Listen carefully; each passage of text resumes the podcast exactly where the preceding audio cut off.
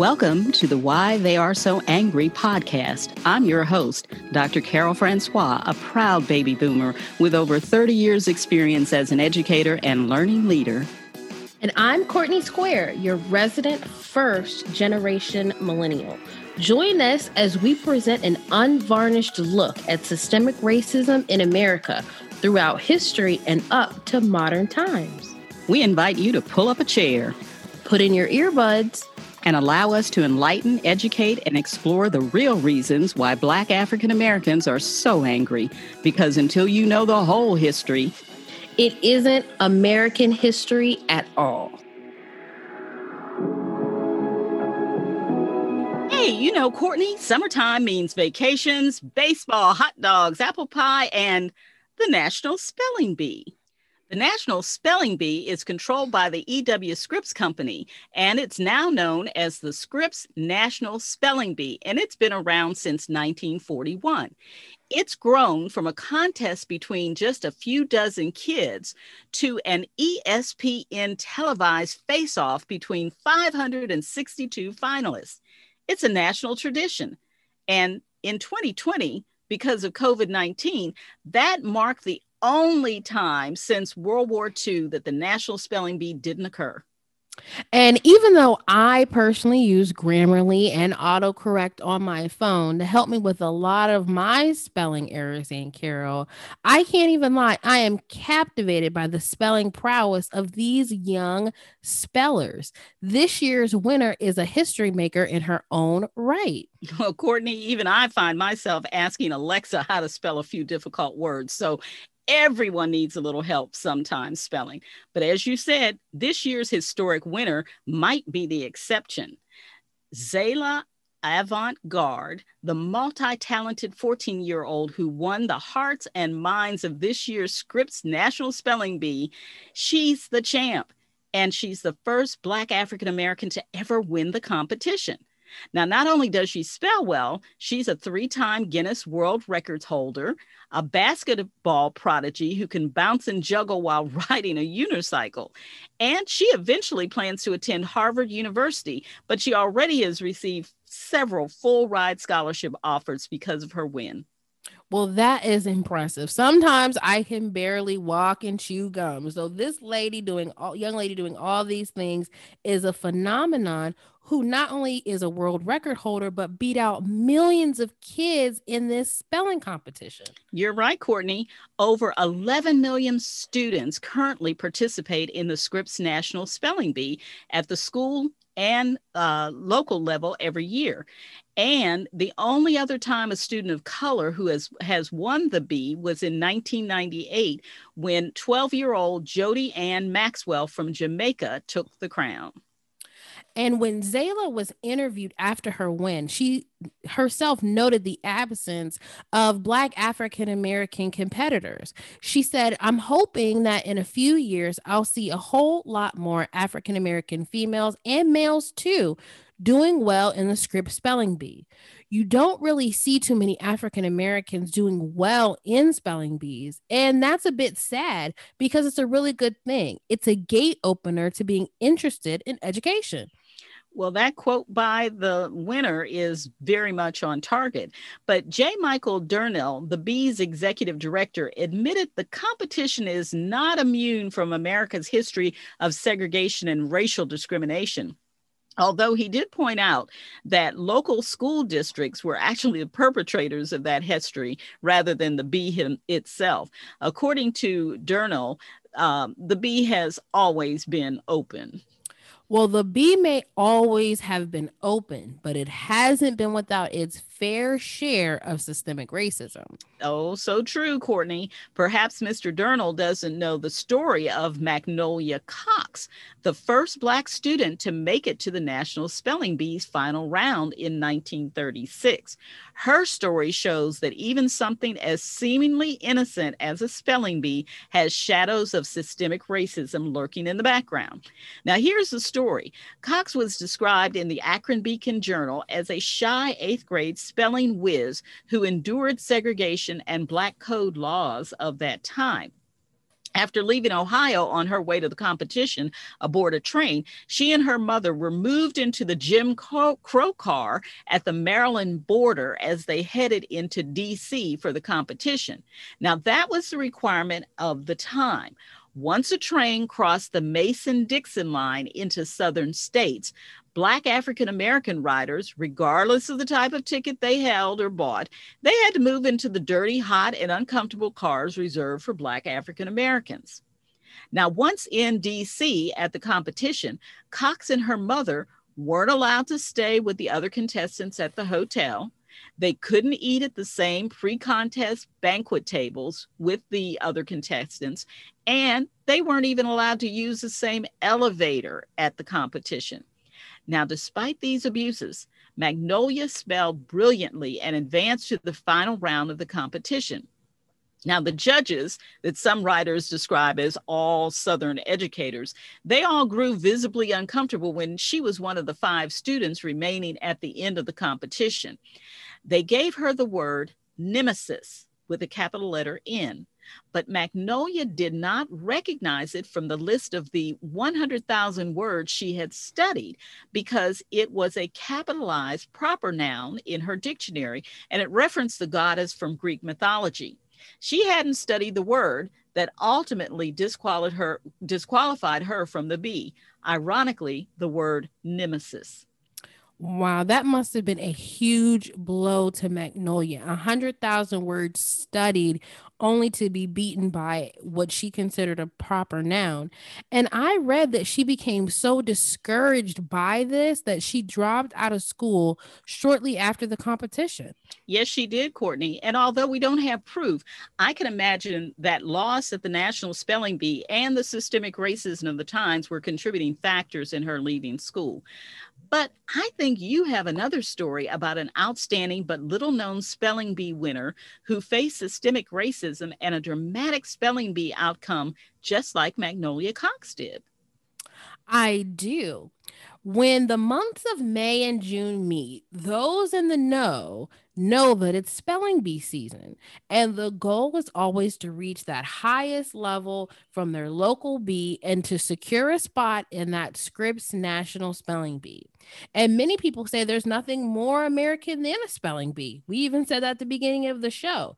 Spelling bees are where everyone can have an even playing field and it promotes spelling education. That was the original premise of spelling bees to show teaching methods on the city, state, and national level, along with bringing pride to the child, but not only just the child and their families, but the school and their hometown.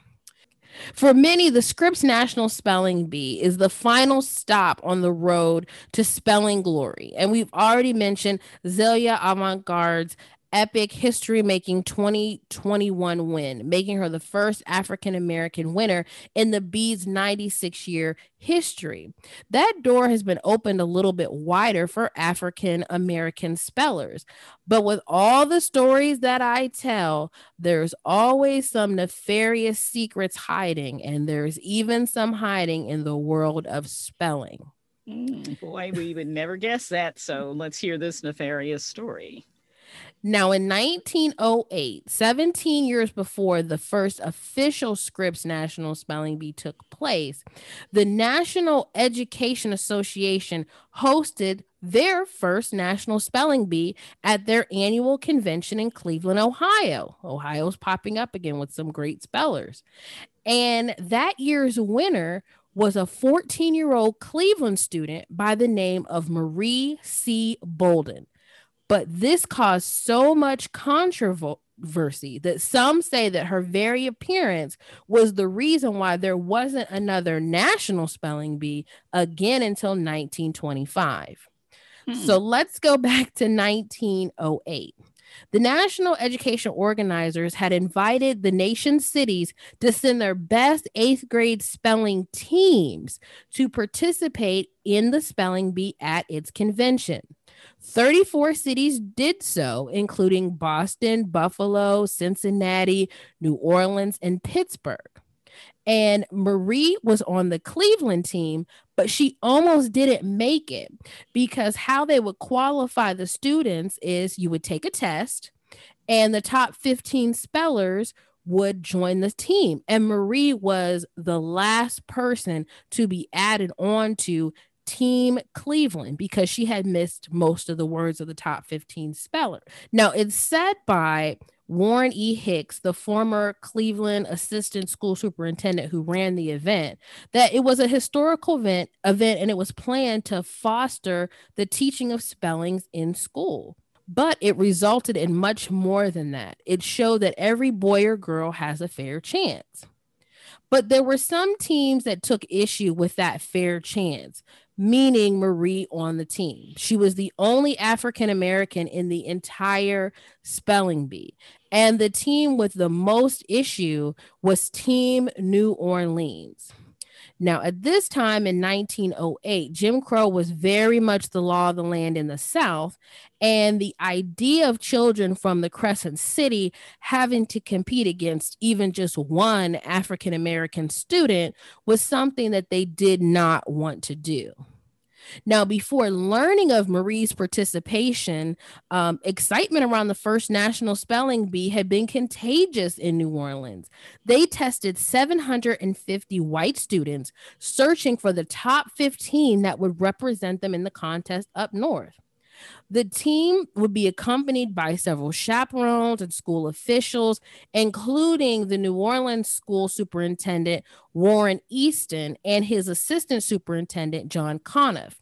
Now, at the time, none of them even considered that an African American would be a part of the spelling bee. Uh, they that was until they realized that the schools in Cleveland's inner city were seg- were segregated, but they still took it as a joke that their white children would even have to compete against a black child. In a documented school board meeting, which included Andrew Wilson, who will come up later, James Brennan and Superintendent Easton, as well as John Conniff, somebody asked the question, particularly to no one, you know, what would happen if a Negro was on the Cleveland team? Well, Mr. Brennan said, go ahead and knock the N word out. Wow. So even a kid isn't uh, protected in the circumstances when it comes to Jim Crow and systemic racism. At all. Mr. Wilson gave us a similar reply, would give a similar reply. Um, but later, uh, those two gentlemen would have schools named in their honor. Just a little side note, talking mm. about knocking out little kids, but they have a school's named in their honor. But I digress. Back to the spelling bee of 1908. Boy, that kind of reminds me of the Confederate statues. Anyway, back to 1908. Now, the teams of school children poured into Cleveland from all points. Like I said, Boston, Pittsburgh, Cincinnati, and New Orleans. They went boating on Lake Erie. They had their pictures put in the Plain Dealer newspaper. School choirs would be performing. And on the final day of the festivities, Booker T. Washington would give a speech. So this was a big deal. I bet kids going to this got a big kick out of it. This probably was the highlight of their school year or maybe even their whole life. It might have been. All the children said they had a fun, fun time traveling to, at the time, the country's fifth largest city, which was Cleveland. They all rode in by train, which was a great adventure. But as the team from New Orleans got a look at their competition, what was once a funny joke or a veiled threat became very frighteningly real when they saw Marie file in with the rest of the team. Immediately, the New Orleans school officials demanded that Marie be taken off the Cleveland team immediately. They went to Superintendent Hicks um, and said, you know, they need to get her off the team. And here's an actual quote that Superintendent Hicks gave in an interview. They said they didn't bring their children to the North to compete with the colored.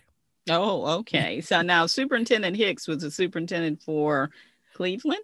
Warren Hicks is the superintendent for Cleveland, and Easton is Superintendent Easton is the superintendent for New Orleans. Okay, so Easton wanted the little girl Marie kicked off Cleveland's team. Mm-hmm. Okay. All right. That's that's privileged, but go ahead. Now, since New Orleans was the favored team to win, they pulled kind of a, a weak move and said, well, we'll boycott, we'll exit the show, knowing that people came to see New Orleans because of how well their 15 spellers had performed in the preliminary test. And Warren Hicks could have easily removed Marie because remember, she was the last person to make it on to the Cleveland team. But he refused, and he is quoted as saying this We held out our friendly hand to New Orleans. The Cleveland school leaders said that Marie had earned her place fair and square and she would keep it. And they urged New Orleans to stay. So they were pretty much saying, New Orleans, if you're as good as you say you are, prove it. there you go. Hey, if you're that upset about an African, Black African American being on the team, then here's your chance to outspell her. Exactly. And with that, the spelling bee was on with everyone included, including Marie. And the New Orleans team, they said they would compete. Now, on June 29th, 1908, 510 children from all over the country ascended on the Hippodrome stage. Now, first, they took a 100 word written spelling test as each word was pronounced and this was telegraphed and broadcasted around the world. So this was a really big deal. So that's kind of like the the spelling bee today being broadcast on espn so this is a big deal. It's a huge deal. Now after the written tests each speller took the stage to spell four words aloud in front of a crowd of thousands. Among the words the contestants were asked to spell were negroes prejudice separate perverse misspell, and embarrass. Hmm, that's an interesting lineup of words. But mm-hmm. anyway, let's moving on. Many historians and people who have been asked about the 1908 spelling bee uh, are divided that to, to know did Marie know that they were trying to kick her off the team? What was going on? But everyone has said this. She did find out the actual morning of the spelling bee. So they don't know how long it took her to find out, but at least the morning of the spelling bee, Marie learned of the attempt to remove her from the competition. And they say that there was a total change in her demeanor after finding that out. In an interview with 14 year old Marie um, with the Cleveland Plain Dealer newspaper, she simply said this It was Cleveland against other cities. And I wanted to win because my father and mother wanted me to. When I felt nervous at the hippodrome, I st- it steadied me to think of these things, she said. I kind of just gritted my teeth and made up in my mind I wouldn't miss a word. Wow, Marie, Marie, she has nerves of steel. I think I want that quote on my on a t-shirt. I gritted my teeth and I made up my mind. And that's exactly what she did. Marie did not miss one word, either on the written test or spelling out loud. At the end of the day, Marie was declared the competition's individual winner after spelling all the words correctly, and Cleveland was declared the winning team. Now, its competitors missed three words on average. Pittsburgh came in second, missing four words. And New Orleans, the favored team, came in third because they missed five words on average. Oh, the mighty New Orleans team that was threatening to boycott. Hmm, well, okay. instead of worrying about boycotting, maybe they should have been studying their spelling. But mm. I digress. I digress.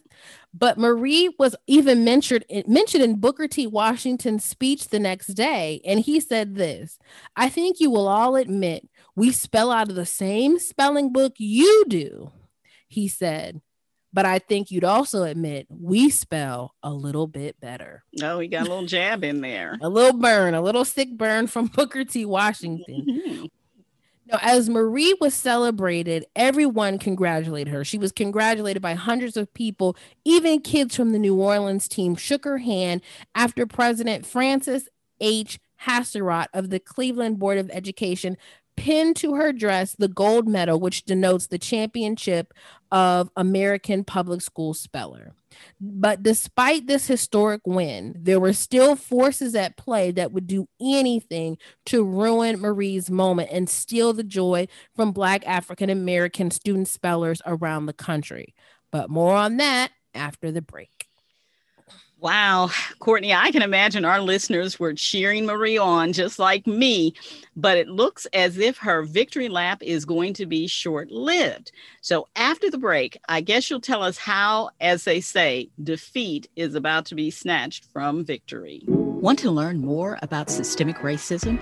Or maybe you want to leave us a comment, rate our show, subscribe, get of swag, or reach out to us on social media? Well, you can go to our website, www.podpage.com, Why Are They So Angry, and connect with Courtney and me. You can even sign up to take our course, Systemic Racism See It, Say It, Confront It. All that waiting for you at www.podpage.com. Why Are They So Angry? See you there. All righty, Courtney. We're back. Now, when we left off, Marie Bolden and her teammates were celebrating an historic spelling bee win. Now, what happened to take the glitter off that moment? Well, once back in New Orleans, fingers started pointing, and somebody was going to have to pay for this team's embarrassment. When the New Orleans Picayune asked for a comment about the loss from Superintendent Warren Eastman, Easton, he said, I do not care to talk about the Negro episode. But news of the spelling bee had been all over the press, and people wanted to talk about you know what had happened. Now, remember that school board meeting where they were joking about even the idea of having a black speller? Hmm. That meeting with Warren Easton, John Conniff, and Andrew Wilson. Mm-hmm. I, well, I, recall uh, sometimes you, that when you joke about stuff, it comes back to bite you. So anyway, it does. Sometimes when you do clownery, the clown comes back to bite, and that's what happened. On the heels of Marie's win, the joke had gone from laughs and, and giggles to accusations and finger pointing to find out who was to blame. John Conniff blamed Superintendent Easton for even allowing white students to compete against the black speller. Warren Easton turned and blamed Andrew Wilson, who was an, a juvenile court judge, for not giving him better guidance on what to do if the teams were integrated. Boy, oh boy, everybody's got a finger pointing somewhere. Hmm. Easton was quoted as saying this As far as my position on the Negro question is concerned, the people of New Orleans know that I'm Southern born, and I feel as keenly up as keenly about the traditions and sentiments of the South as any other citizen. And I would have been the last one to deviate from those sentiments and traditions. So I guess he's saying, I'm here, I'm racist, I wouldn't have done this on purpose. I don't I don't know. Mm. And finally, he said, I sincerely, I regret most sincerely what happened. So Easton's apology was not not enough. So on July 7th, 1908, he announced that all teachers at black public schools, all white teachers in New Orleans public schools that taught in black schools would be replaced by black teachers. And he didn't explain why, but local newspapers and people in the know said this this change up in the teacher roster at these schools was directly, you know, in response to what happened at the Cleveland Spelling Bee. Three days later, the New Orleans School Board passed a resolution censor, censuring Warren Easton in his role in this scandal. A scandal, the spelling bee scandal. My the goodness. spelling bee, a 14 year old in the spelling bee scandal. And this is what they said in that resolution. We deeply deplore and regret the unfortunate occurrence at Cleveland and the pitting of our children against a Negro, the resolution said. Resolve further that we condemn the action of the superintendent throughout this affair as unwise and a result of, of poor judgment. Now, Easton promised that New Orleans students would not take part in any more academic contests in the North. And they even scrapped the party that they had planned for the New Orleans team. They were third place finishers. They were going to have a party, but it was noted that there had been great dissatisfaction on all sides about the loss. so that, these kids end up being punished for adult foolishness, basically. Exactly, which would foster, I would think, even more like resentment against black students. If you're mm-hmm. telling kids, well, it's the little black girl's fault you guys don't get a party and we're not celebrating you, that would stir up some racist feelings. I'm just mm. just saying. But the whole, you know, facade of everyone's upset about the spelling bee was not true at all. In August of 1908, the Black YMCA in New Orleans announced that it would be holding its own spelling bee in Marie's honor at the Simpson Memorial Methodist uh, Church and they had medals and advertisements were, were printed out and everyone was so excited for the spelling bee. But the mayor at the time martin behrman shut that down. Okay a- so i'm i'm confused again courtney. Young people are about to have an opportunity to have a fun event participate in a spelling bee sponsored by the black african american ymca and the mayor shuts this down. Oh, he shuts it down and he gives a very a quite detailed reason in a quote in, from the New Orleans item on their front page from August 24th, 1908. Mayor Behrman stated his reasoning for stopping the spelling bee um, at the Black YMCA is this. I consider that every consideration should be shown the colored people. And I've never attempted to interfere with their entertainment, but when the whole country, wrought up as it is pr- at present over race questions, and we recall the intense feeling over what happened at the Cleveland, Ohio spelling bee, I'm rather surprised that any of the colored leaders should do anything to intensify this feeling. I have determined not to issue a permit for this entertainment. He continued and have instructed the inspector of police to take all serious precautions necessary to stop it. So he's going to call out the police to stop a spelling bee of children from happening at the Young Men's Christian Association event. Sponsored okay. by a and it's sponsored by a church. It's sponsored it's so threatening. And I guess as I did my research, they were afraid that the spelling bee would cause the black people to riot. Okay. R-I-O-T. Riot. Can you spell riot? Okay, I'm I'm flabbergasted, but again, um, systemic racism continues to flabbergast me at every point. But what happened next? Now, I wish I could finish this story with Marie's victory and her going off and, you know, into the annals of history, but in a strange case of events, I can't do that. She lost her formal title after it emerged that the professor who announced the words at the written portion of the spelling test gave the wrong definition for the word capital, and Marie spelled capital C A P I T A L when it should have been C A P I T O L, which altered in quotes the results. How convenient. And, How convenient. Anyway, go ahead. So that changed it to that two other white girls had perfect scores and Marie had missed one. So Cleveland, the team was still the championship, but Marie was stripped from her stripped of her title. So basically, because of a technicality, which I question, it would be almost a hundred years before a black African American speller would win the national spelling bee. That's right, Aunt Carol. Marie Bolden and Magnolia Cox, though basically unrecognized, stood alone as spelling bee champions until uh, Zaila Avant Garde's historic win in 2021. And what I find ironic is that she is from Louisiana the very same state that denied Marie Bolden her spelling championship honor. Well, revenge is a dish best served cold.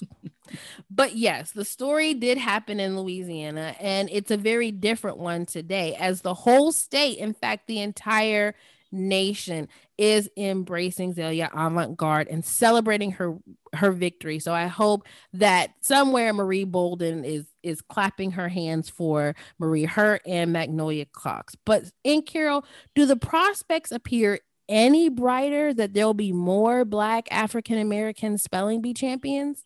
Well, we can hope that will be the case, Courtney. Now, while Avant Garde was the only Black girl to make it to the finals of this, uh, the National Spelling Bee, the full competition was actually sprinkled with what we like to call Black girl excellence. In particular, there were some fellow Southern girls. Uh, in fact, five of them, five Black African American female spelling bee champs. Um, they bested their way through local tourneys to compete alongside Avant Garde in the historic Bee this year. And uh, those girls, those young girls, their names include Kristen Carrington from Smithville, North Carolina, Naima Morbeth from Spartanburg, South Carolina, Kiana Thomas from Manassas, Virginia, Sayer Stevens from Danville, Virginia, and Canna Gerald from Durham, North Carolina. It's good to know those young ladies were in the running, but that's still not a lot considering over 11,000 students participate in the spelling bee qualifications. What's holding other kids back? Well, Courtney, it's all about resources, my dear niece. In the world of competitive spelling, and it's competitive, it isn't because Black African American kids don't want to spell it takes resources to be competitive. And in a country where the median household incomes for Black African American and Hispanic families is tens of thousands of dollars lower than that of Asian and white families, some kids are at a disadvantage. Remember, we've talked about how systemic racism has created this wealth gap in America between white and Black African Americans. That gap is an obstacle that keeps kids out of the running of elite events like the Bee. Now, Zaila herself saw an example of that dynamic just recently. An aspiring speller to whom she spoke during the virtual Scripps event told her he didn't have Spell Pundit. This is a popular prep resource, and that it has an annual subscription of about $600 a year. Now, Zaila Avant Garde said, I can't even describe what not having Spell Pundit, Pundit is like. It's like having a book with no pages, she said. But the young friend that she talked to said, I didn't have it because it was way too expensive. His family just couldn't afford it. And Zaila herself admitted that her own family had trouble affording it as well. So it comes down to dollars and cents, basically just dollars and cents that have built up over the years through generational wealth. Now you're talking, Courtney. As innocent as the spelling bee seems, and as fair as it may be today, systemic racism still plays a part in who gets to participate and who di- doesn't, based on America's unequal economic system. Check this out. It's now common for spellers to be coached by other past competitors who can charge about $200 an hour for their services. Many of the kids who make it to the finals have studied with the aid of competitive spelling guides, special computer programs, and private coaching like that at it could add up to more than $2,000 a month. Now, unlike typical students, Avant Garde also had the ability to control her own school schedule. She's homeschooled and blocks out about seven hours each day to study words. She had three spelling tutors and specific computer programs that she used to, protect, uh, to prepare. Now, although there might be something called speller's luck, the real advantage is money. Well, clearly, Aunt Carol, the people who run the National Spelling Bee have to know about these exorbitant costs to be a part of their, you know, competition. They have to know this is a problem. Well, yes, and to their credit, this year they tried to ameliorate some of the economic discrepancies. The pandemic prompted the organization to send computers and other resources to more than 200 finalists in an effort to ensure that every child who made it that far could participate in a fair and equal and closely monitored fashion that certainly might have helped level the playing field, so to speak, for some competitors. But what about the kids who aren't finalists? Well, the Bee now plans to get more students to join the competition going forward. And to do this, they're going to promote diverse student participation at the local level by using a wider range of sponsors, such as professional sports teams, to attract students and to encourage entire school districts to sign up instead of just having individual individual schools within a district compete. Well, opening up those opportunities and making the Bee accessible is critical. I hope they add more ideas to this plan to up the numbers of Black African American competitors quickly. I certainly hope so too, Courtney. I recently read something by Carol Jenkins, CEO of the ERA Coalition and the Fund for Women's Equality, who said, if we don't want avant garde to be singular in that kind of accomplishment, then we have to look at the institution. We have to look at the structures. We have to look at our educational system and ask, okay, what went right here and what's been going wrong? Well, that's a great place to start.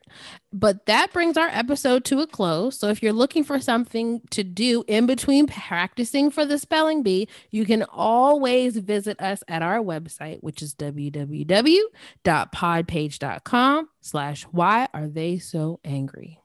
And you spelled that just right. Yay! That brings today's episode to a close. We hope you join us next time when we continue providing the answer to the question why are they so angry?